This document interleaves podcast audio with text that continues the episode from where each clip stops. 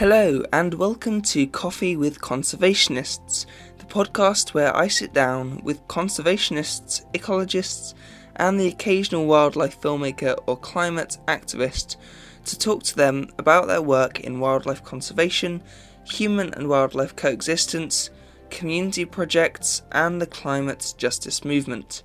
So, what's this coffee with conservationists thing all about? Well, each episode I will be sitting down and drinking a cup of coffee. I think coffee as a product is really closely linked with conservation practices, and if it's grown, roasted, and sourced sustainably, it can be an amazing way to bring local communities and surrounding ecosystems into harmony. So, at the end of each episode, I'll be quickly highlighting a different roaster, grower, or someone who works closely with the sustainable coffee community. In this episode, we will be sitting down with Ben Bishop, the citizen science and conservation lead at the Cody Dock project in Newham, East London.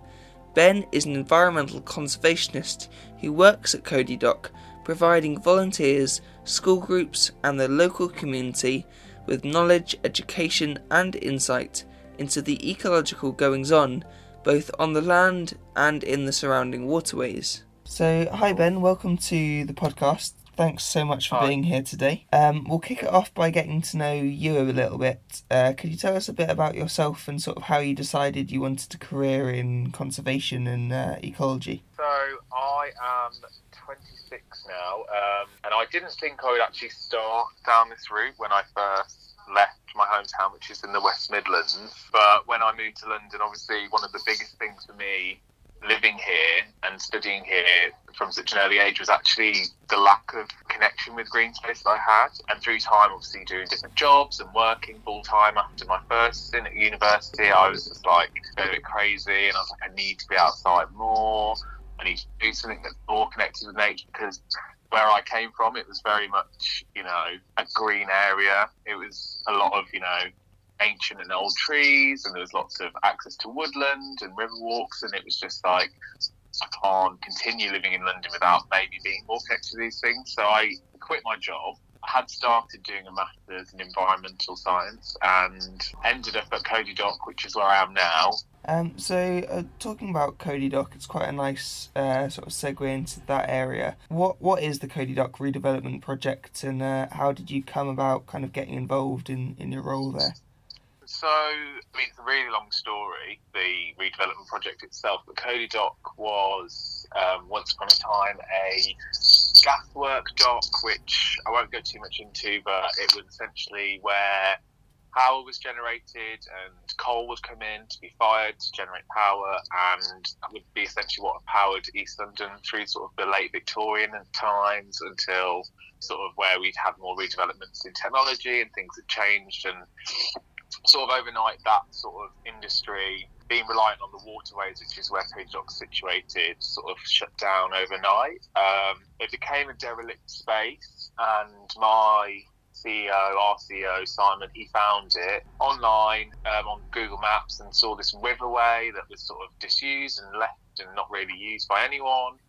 Saw the potential to actually reopen the access to that towpath because it was a towpath before, and it could, you know, getting it to be a public access point was really important to people that lived in the local area, especially in a sort of deprived area of East London.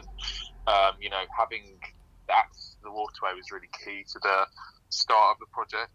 Opening that up happened, and the the development of the site began to take form of a community space, so that there was a space for people to be along the river and to sort of have an impact on what that space looked like for them. So we opened up gardens and we decided that actually there should be more creativity involved. So there's the idea that eventually it'll be a creative quarter where there'll be like studio spaces for people to do sort of their own creative design, but also what there is now and what there will continue to be will be you know, growing and garden space that will encourage wildlife, but also encourage people to learn more about things like horticulture and organic food growing. So there's lots of different aspects of the project, but where I sort of came in was I was actually living in that um, sort of in the local area. Um, I was just starting my master's degree, and I was working less hours at my old job, um, so I had more time to explore.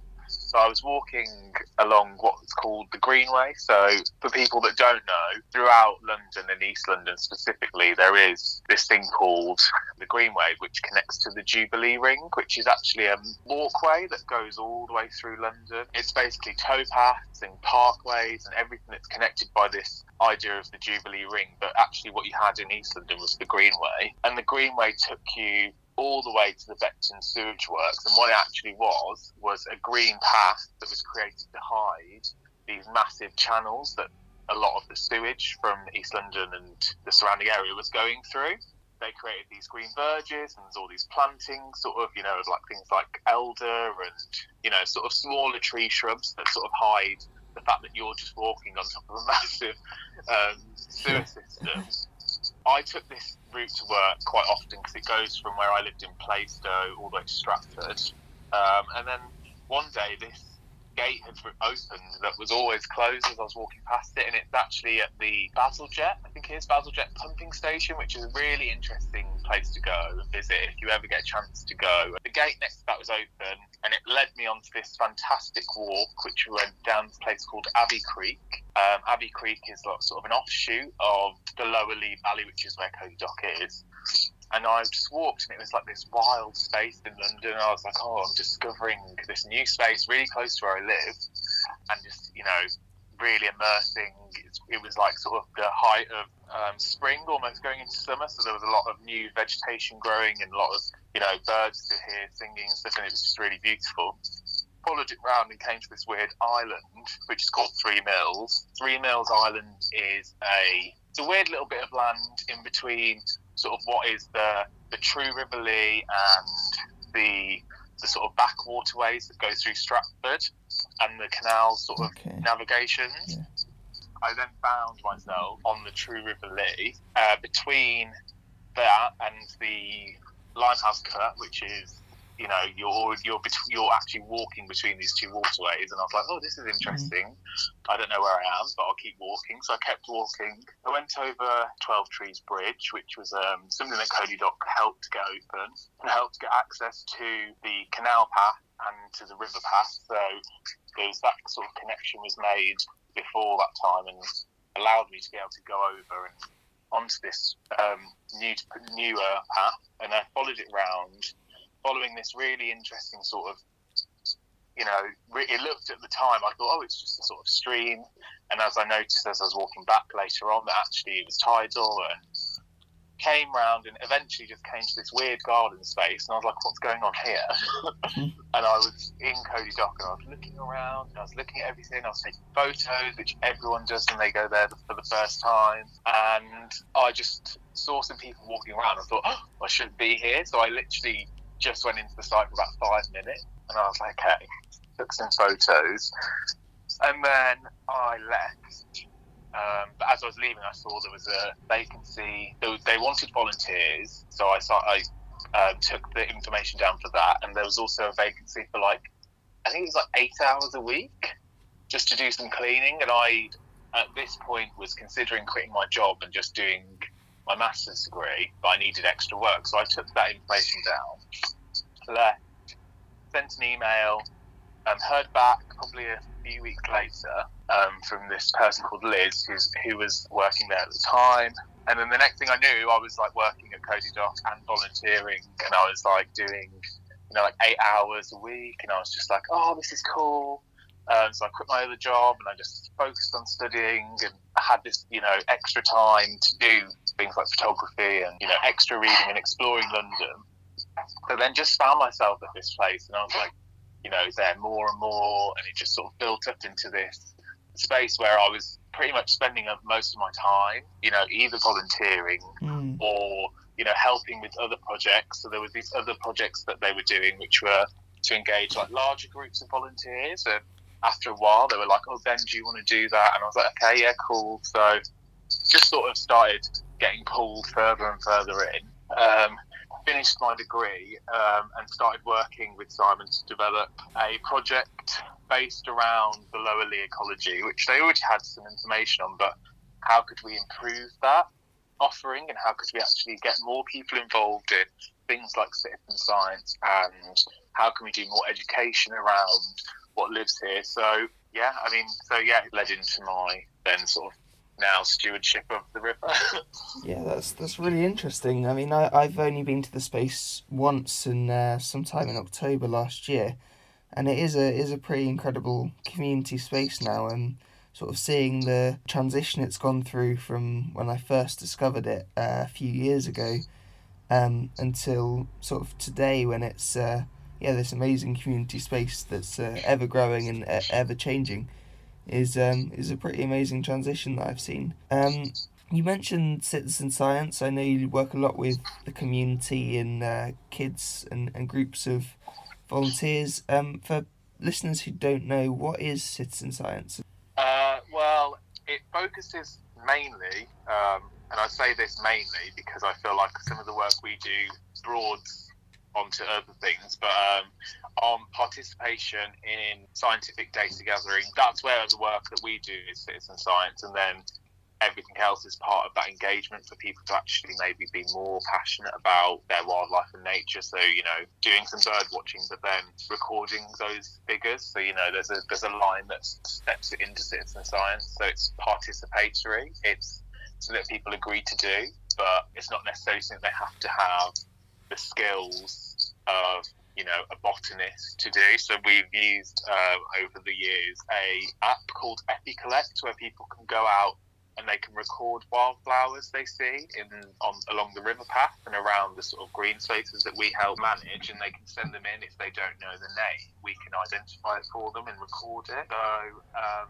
yeah, there's different ways in which people can access citizen science, but the main thing is is that there is some sort of data that's been gathered, and it's considered why that's being gathered. But I mean, I just think just getting people looking at grass and looking at the different types of grasses, you know, you could consider that just as important if they're even if they're not recording them as like you know this species and that species. It's like right, well, look at the difference and learn about the variations in different species. That's just as important. But yeah, the basic premise. yeah, I know a lot of people um, sort of want to get involved in a lot of volunteering and um, sort of amateur naturalists or, or kids mm-hmm. especially.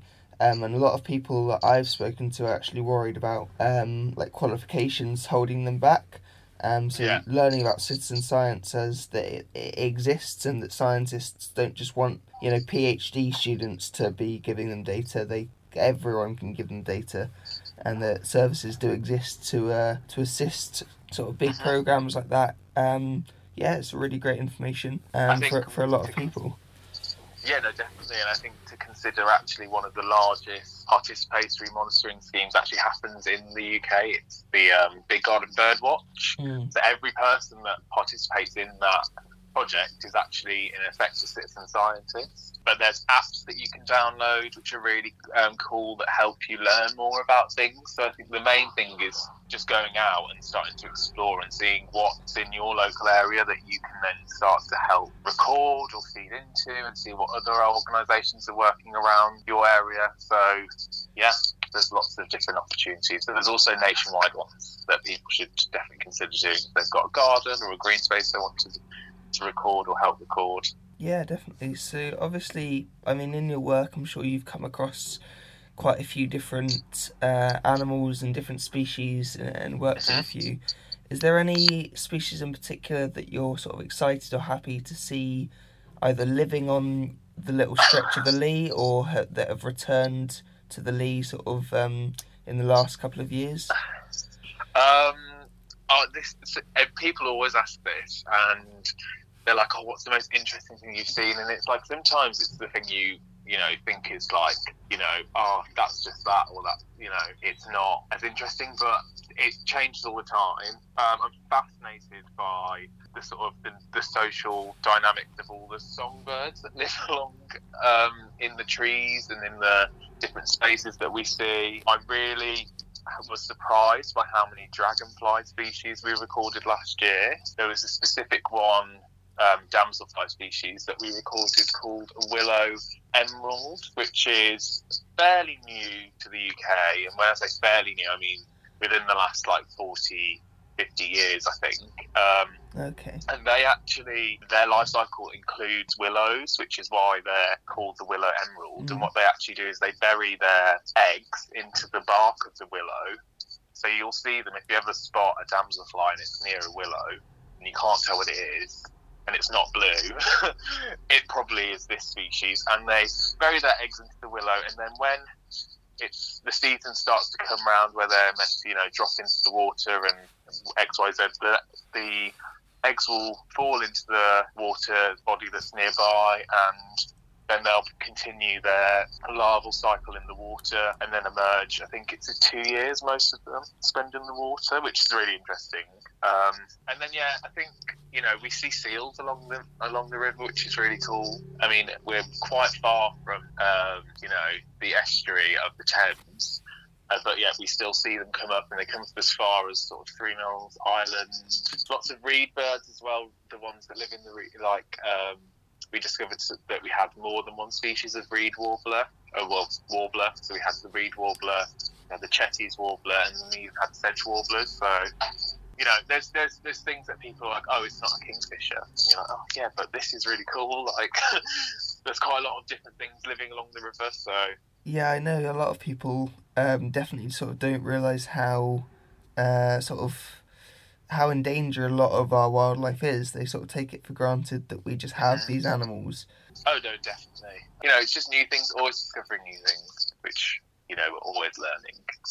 Yeah, it's definitely um, a, a job like this and sort of leading all these projects can uh, have a lot of a big learning curve. I'm I'm sure, and um, Mhm. you're always discovering new and interesting things about it.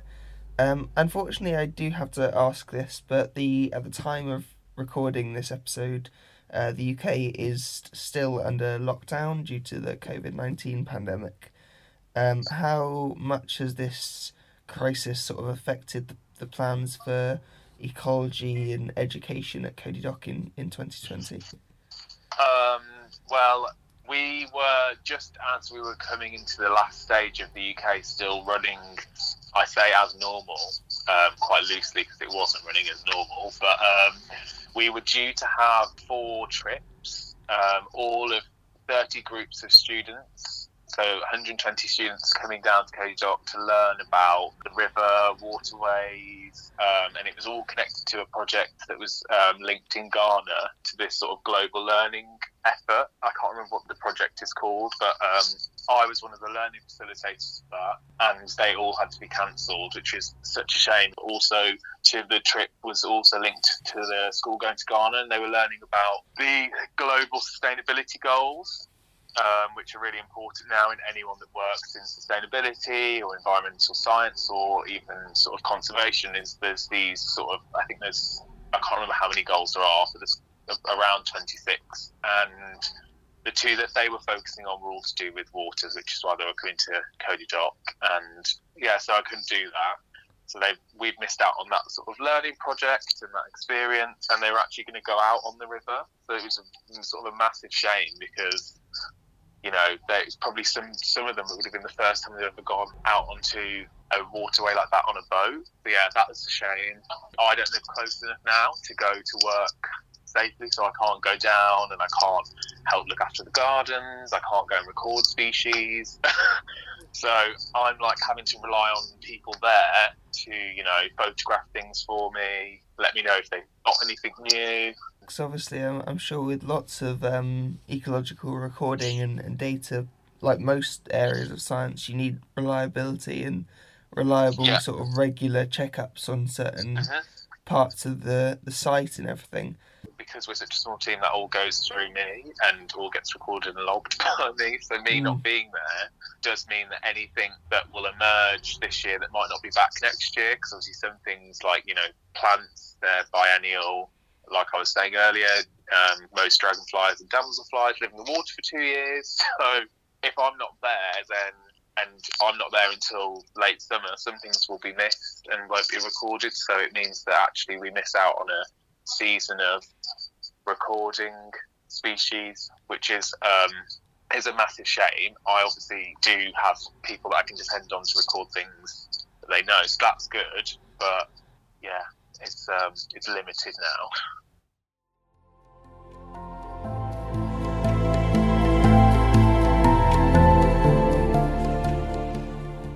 Okay, so next we're going to do a little quick fire round. Uh, so first up, what's your favourite animal? Uh, it's an otter. Where is a really nice place that you like to go and connect to nature, somewhere you feel really uh, at home in the wilderness? Um, I would say either locally uh, Epping Forest or Shropshire Moorlands. Pretty cool. Do you have a conservation hero? Yeah, I'd say Chris Packham. I just think he's really like sort of enthusiastic and has a really nice story to tell and really connects with nature when he's there. Last of all, just to finish up, how do you take your coffee? Uh, peppermint tea. Oh, okay, you don't take coffee at all. We'll wrap it up for today, and I, I really want to finish up by just asking where can people find the Cody Dock project, sort of what your handles or online platforms that you use Okay. So um, I we have Instagram, which is Cody Dockers. Twitter, it's Cody Dock. It's the same on Facebook, and then our website is codydock.org.uk. So um, we're currently obviously spending a lot of time updating our online platforms. So do look out for new features. Um, we do have a YouTube page that we're going to be hopefully hosting more stuff on quite soon and that's where you'll find us. Otherwise, when the lockdown is finished, you'll find us between Stratford and West Ham along the River Lee in East London. Yep, great, and I'm sure obviously there'll be uh, hopefully all this will be over before the hot weather is, um, and you'll get lots of people coming down and um, and checking you out because it's uh, it is an amazing project, and I'm definitely looking forward to, to coming back later in the year, hopefully, and uh, and sort of seeing how it's developed under safer circumstances. yeah, But, me um, too. it's been a while. Thanks again to Ben for giving up his time to talk to us today. Links to all Cody Dock's platforms will be in the description down below and on our Instagram page at coffeewithconservationists.podcast. I mentioned at the beginning of the episode about the whole coffee connection, and while chatting to Ben, I had a really nice cup of decaf coffee from James Gourmet Coffee, an independent roaster based in the town of Ross on Wye in Herefordshire. This decaf has the caffeine taken out with a naturally occurring solvent taken from sugarcane called ethyl acetate. This means there's not a trace of processing and the work can often be done on the same farm as the grower's ordinary coffee crop, making this decaf extra sustainable. All the information on this particular coffee, including a link to the James Gourmet Coffee website, will also be found in the description down below. Thanks for listening. I've been your host, George Steedman Jones, and this is the Coffee with Conservationists podcast.